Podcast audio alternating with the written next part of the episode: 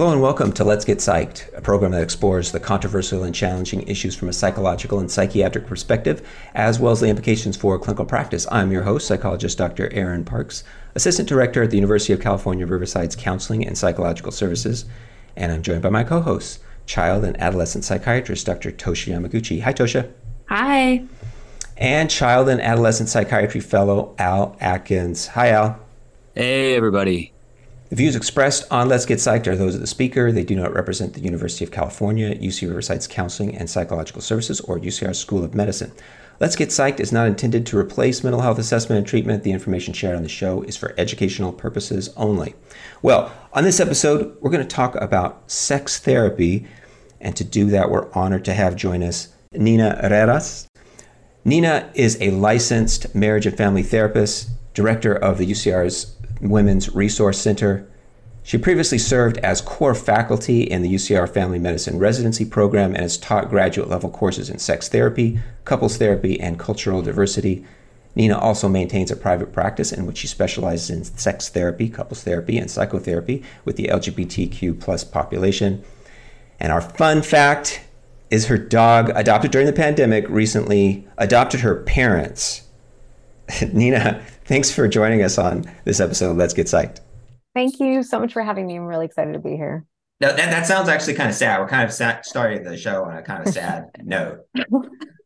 Uh, but thanks, thank you for being with us on this episode. Thank you so much.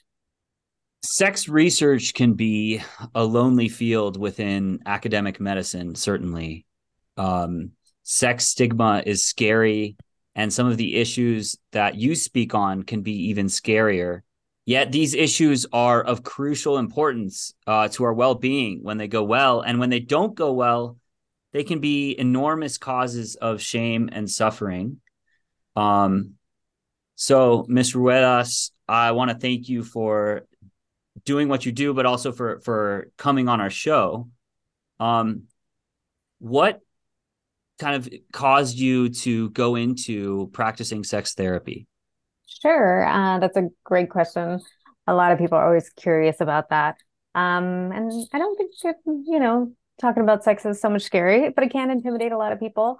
Um, I think I realized very early on that I was surrounded by people who had questions about sex, and some of them didn't really know where to go for answers. And I remember being very young, going to Barnes and Nobles, kind of plopping myself in front of that section that human sexuality section that used to be like right next to the religion section and mm. just like kind of reading all sorts of different books. And I loved it and I was very comfortable learning all of these things and they were intriguing and I was reading stuff that was very relevant to what was going on in my life and uh, you know what was going on in everybody else's life and according to my peers. And i loved learning all these things and going back to my peers and giving them answers so I realized early on that I can be a great source of information uh, for people. Um, they had questions, and I can find these answers for all of us. And around this time too, Loveline was really popular back in the days. Uh, so people love talking about love and sex in the evening, and it was kind of like late at night. So um, you know, it felt a little like kind of taboo and wrong, but they can talk about all like the important stuff that nobody else was talking about. Uh, so yeah, that really inspired me. I wanted to continue talking about sex, and I thought, I, yeah, I can be a sex therapist. I love listening, I love talking, and we can do this together. So yeah. Nice. Um, I want to ask Nina, why do you think it's important to talk about sex and mental health care? Uh, because it impacts so many different parts of our life. Uh, it impacts our relationship, uh, we're, um, you know, the way that we look at ourselves, our identity, our gender. Um, yeah, it, it, it you know, it, our attractions. Um, and so few people want to talk about it. So when you find a therapist or a healthcare provider who is willing to open those conversations that are very, that can be very uncomfortable, I think it's just magical um, when you can find a provider who is willing to talk about the topics that everybody else is wanting to avoid. Yeah, so comfort level plays a big part in mm-hmm. success in sex therapy. And what about self awareness and bias? Can you talk a little bit about the role that plays? Sure.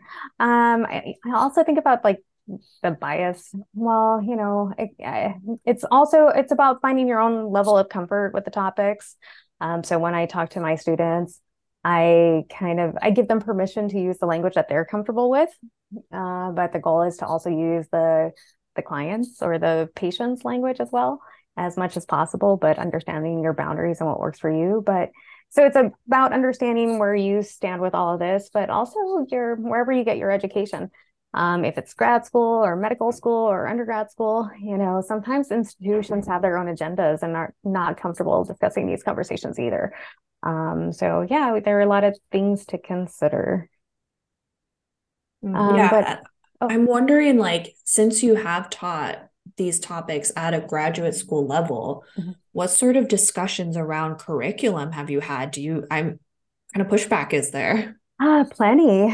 So even just looking at some of the the topics that we're supposed to cover and the order, um, it's unfortunate that some places um, there are institutions that may um, it, I guess I'm kind of I'm struggling to figure out how to say this that I think there are places with great intentions but sure. if we're not understanding kind of our own biases and um, we can go ahead and teach this material in ways that's going to perpetuate myths and misconceptions and lead to yeah people training in ways that is not going to empower them to learn more about themselves their relationships their sexuality or and will prevent them from helping their future patients and clients.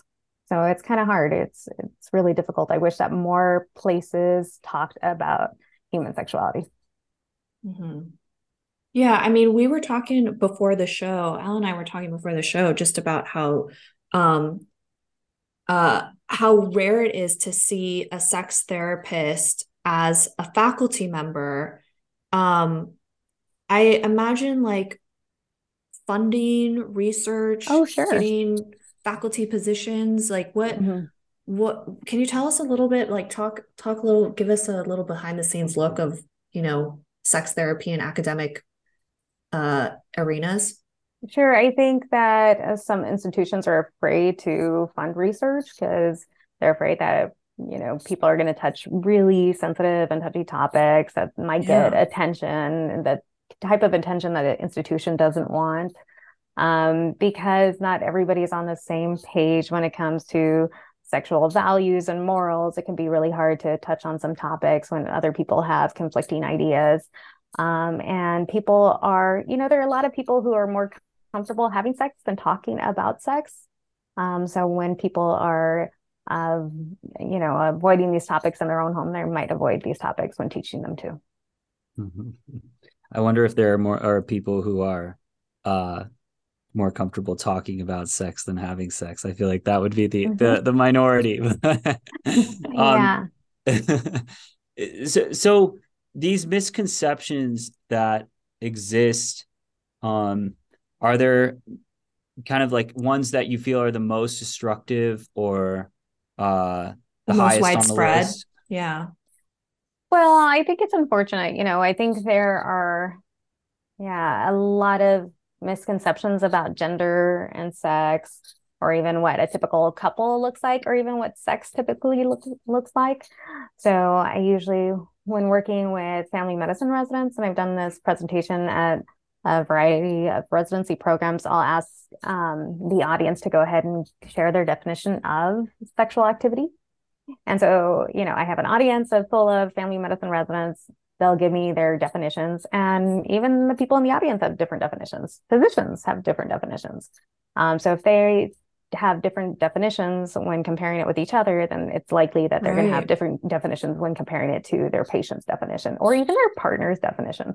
So I do that with couples all the time. I'll have them write their own, def- own definitions and they'll have different definitions and different, yeah, um, objectives and different reasons to have sex. It's always kind of fun talking to couples about that too.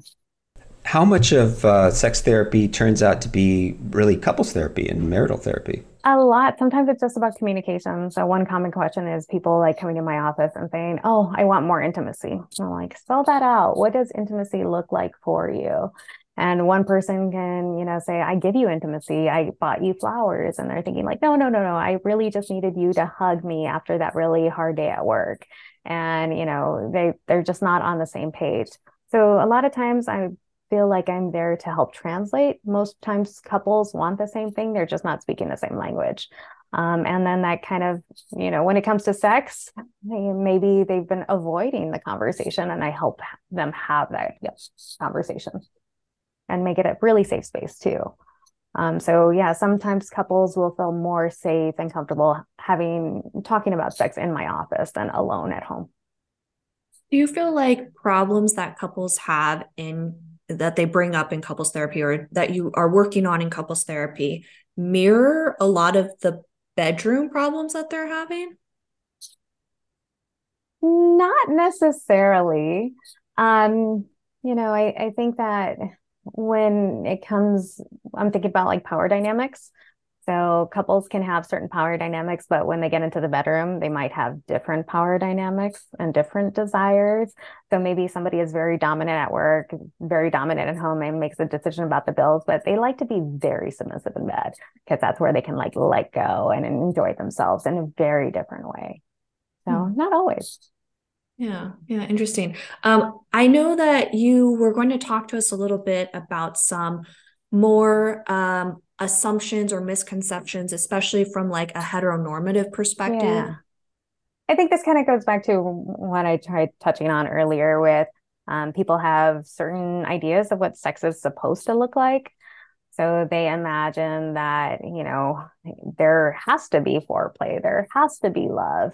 And I think a lot of it is based on the fact that your maybe average therapist is heterosexual and making assumptions that all couples they're working with or all people are probably heterosexual uh, when it, that's not the case at all. And a lot of the training focuses on heterosexual couples and heteronormative ideas. And yeah, same thing comes, you know, I think a lot of people assume it's getting better. Um, I think I've seen a lot of changes in like the 10 years. I think I've been teaching grad classes for like eight years. So I've seen a lot of positive changes. Uh, but it was very um, heteronormative, like it, it had that spin on it all the time too. And can you go into some of the consequences of having that those assumptions? Sure. I think about like typical literature that, you know, a therapist is very familiar with, and maybe they're very likely to recommend to their client. And if that book was written primarily for a heterosexual couple and the couple that you're working with is, let's just say, a, you know, two gay men, uh, they might not feel like they can relate to the material. And then they might feel as though the therapist doesn't really see them or understand their unique needs.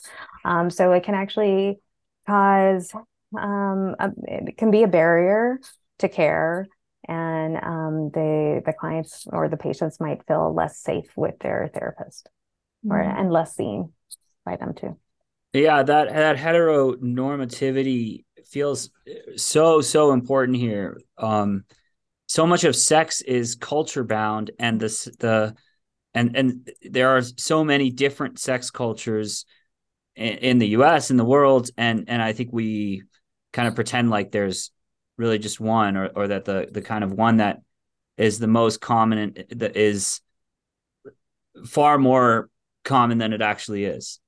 Yeah. So I think about, you know, there was this big wave of kind of people talking about sex addiction for a long time. Um, and so if you think about somebody who is like really into, let's say, bondage, you know if they went to one therapist one therapist who is maybe kink and sex friendly and knowledgeable might say okay you're into bondage. Are you you know doing it safely? What kind of role does it play in your relationships? Da da da. We could totally talk about that all day. But another therapist might say like ooh you're a sex addict and this sounds very unhealthy and you have other issues and maybe you were um, sexually abused as a child. And a lot of assumptions can be made from you know the start. So, so what's your opinion on on sex addiction? Uh, you know, I can't help but go back to um just you know your typical definitions of sex. I'm thinking about like withdrawal. You're not going to have a, any withdrawal symptoms. Um, so I think there's compulsive behavior, but I wouldn't necessarily call it addiction. And, and yeah. do you extend that? That it sounds like you don't necessarily believe in sex addiction as a diagnosis. Is that right? Sex addiction is not a diagnosis. It's nowhere in the DSM. Sure. Yeah, it's not in DSM. Although some although not not all use DSM as their their Bible, right? And and I guess I say that partly because I want to come to asking you what you believe about I mean DSM hasn't really gone very far on electronic addictions including porn not addiction. Yet. Yeah, right. Yet. It, I would say I would agree with that statement not yet.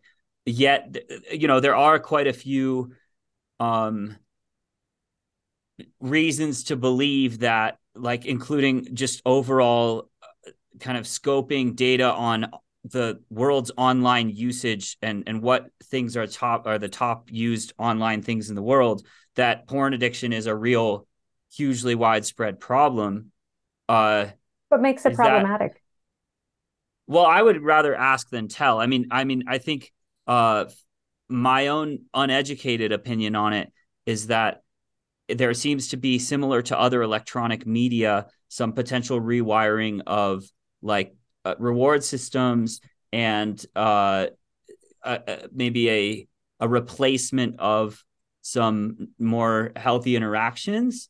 Um, and and also just that a huge percentage of what's the definition been... of healthy interactions when it comes to sex? Yeah maybe i'm showing bias in terms of like favoring inhuman uh, interactions. But but I do want to also say the the last piece of that, which is that a huge percentage of the porn that I think was being watched in the last uh, certain amount of time on Pornhub was found to be human trafficking porn.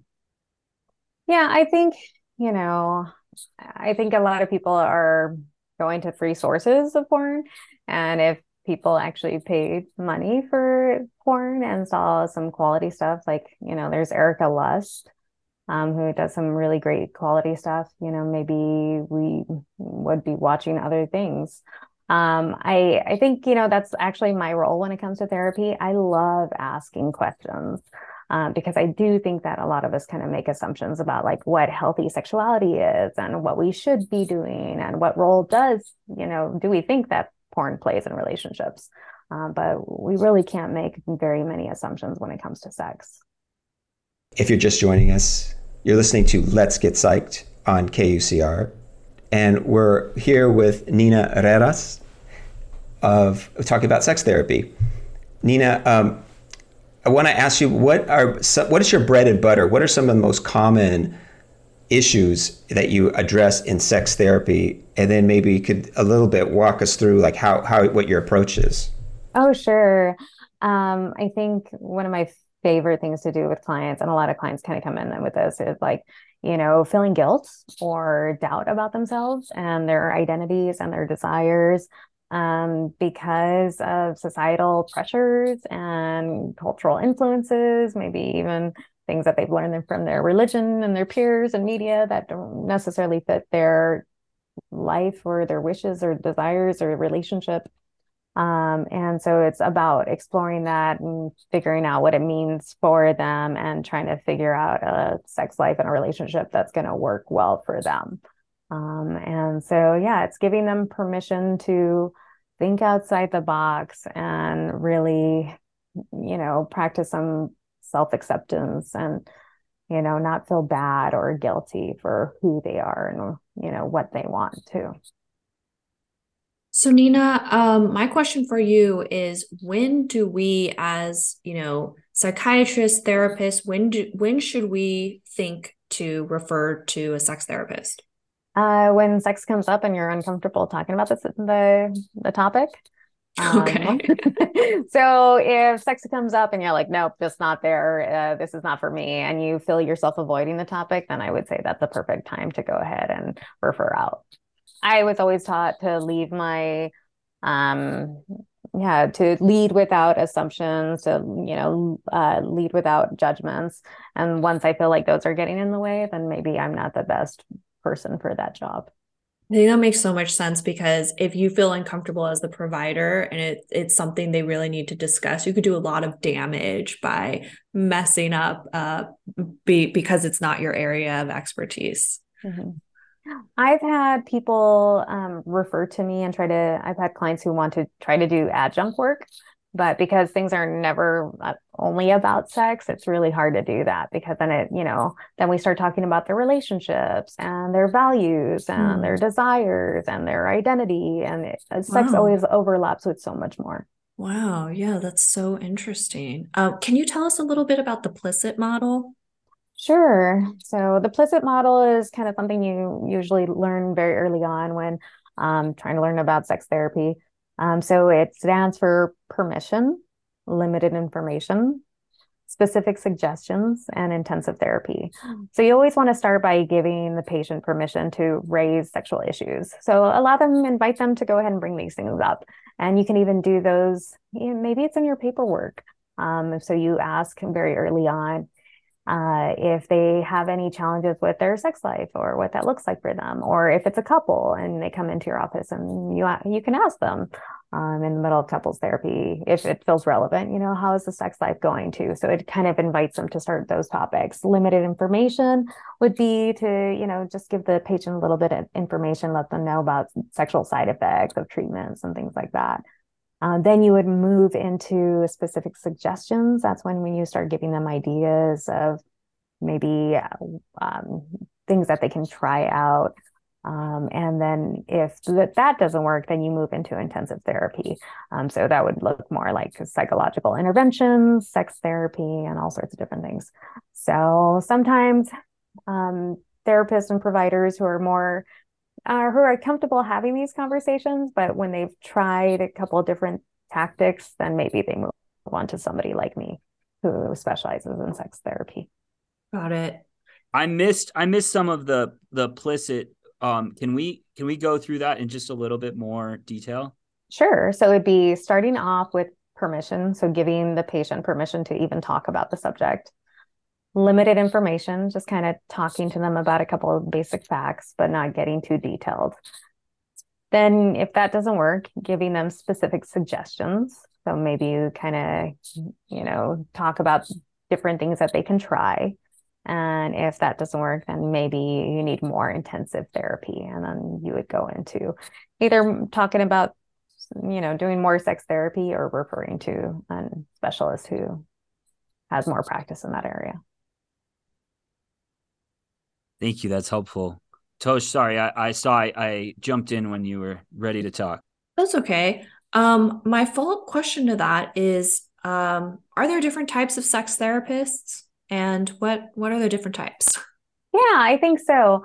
Um, I think you it's helpful to kind of understand if you are a patient looking for a sex therapist, um, what are your goals, what are your values to make sure that they align with you. So there is something called AASECT. So that's the American Association of Sexuality Educators, Counselors, and Therapists. And um, they can certify sex therapists. Um, and yeah, there are tons of sex therapists out there. They can all be certified by this organization, but they can have different specialties. So maybe somebody also um, is a very religious sex therapist and somebody else is mm. kink friendly. And you know so it's also about understanding what your needs are. You know not every sex therapist is going to know about um, non-monogamy. Um, so maybe if you want you and your partner want to open a relationship you know you're going to have to look for somebody who, who also has that particular um, knowledge and maybe some experience in that too there's seems there's an increasing percentage of folks who are non-monogamous. If if if you eh, like let's say i as a provider don't know what to say to a couple who is doing that what would be like some basics abc that one could um that one could kind of have at, in their closet? So i think you know it comes back to like a sex history. So are you sexually active how many partners do you have? Like we can't assume that the person if we know their partner or if they've mentioned a partner before we can't assume that's their only partner that's their only sexual partner. So um, i think the best way to move into it is not to make assumptions and just to ask all questions. When um, couples come in and there's a disagreement about frequency and type of sex can you get can you walk us through like what would be your assessment? What would be your the way that you go about managing that? I think that's really common. Um, I kind of love how Dan Savage kind of approaches this. that just because you match with a partner on all these different wonderful ways doesn't necessarily mean that you're going to match sexually and you know giving permission people permission to kind of talk freely about what they want what their expectations are and to have honest conversations so they could make educated decisions and they can negotiate or they can find alternatives together.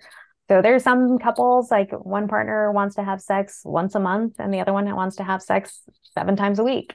You know like how do they meet in the middle? And what kind of sacrifices or you know how who's compromising what um, or do they have to think outside the box? You know like that partner who wants to have sex seven times a week like you know maybe we should open this relationship because that would take you know some weight off of my shoulders and you can have sex with other partners and we can just have sex once a month. You know like maybe it's about negotiating something that's going to work for that particular couple. Now is that something that uh, when you're laying out different kinds of suggestions and things like that would that be one of them oh sure I give them all the options I can think of, and I give they have permission to say like, no, Nina, that's way off. Um, but that helps us like rule out something that's not going to work for them. So I think that's part of the process too. And you know, it could be that like even if I did kind of mention non-monogamy, if they say that doesn't work out, that might help them be more made, motivated to find a solution that will work for them.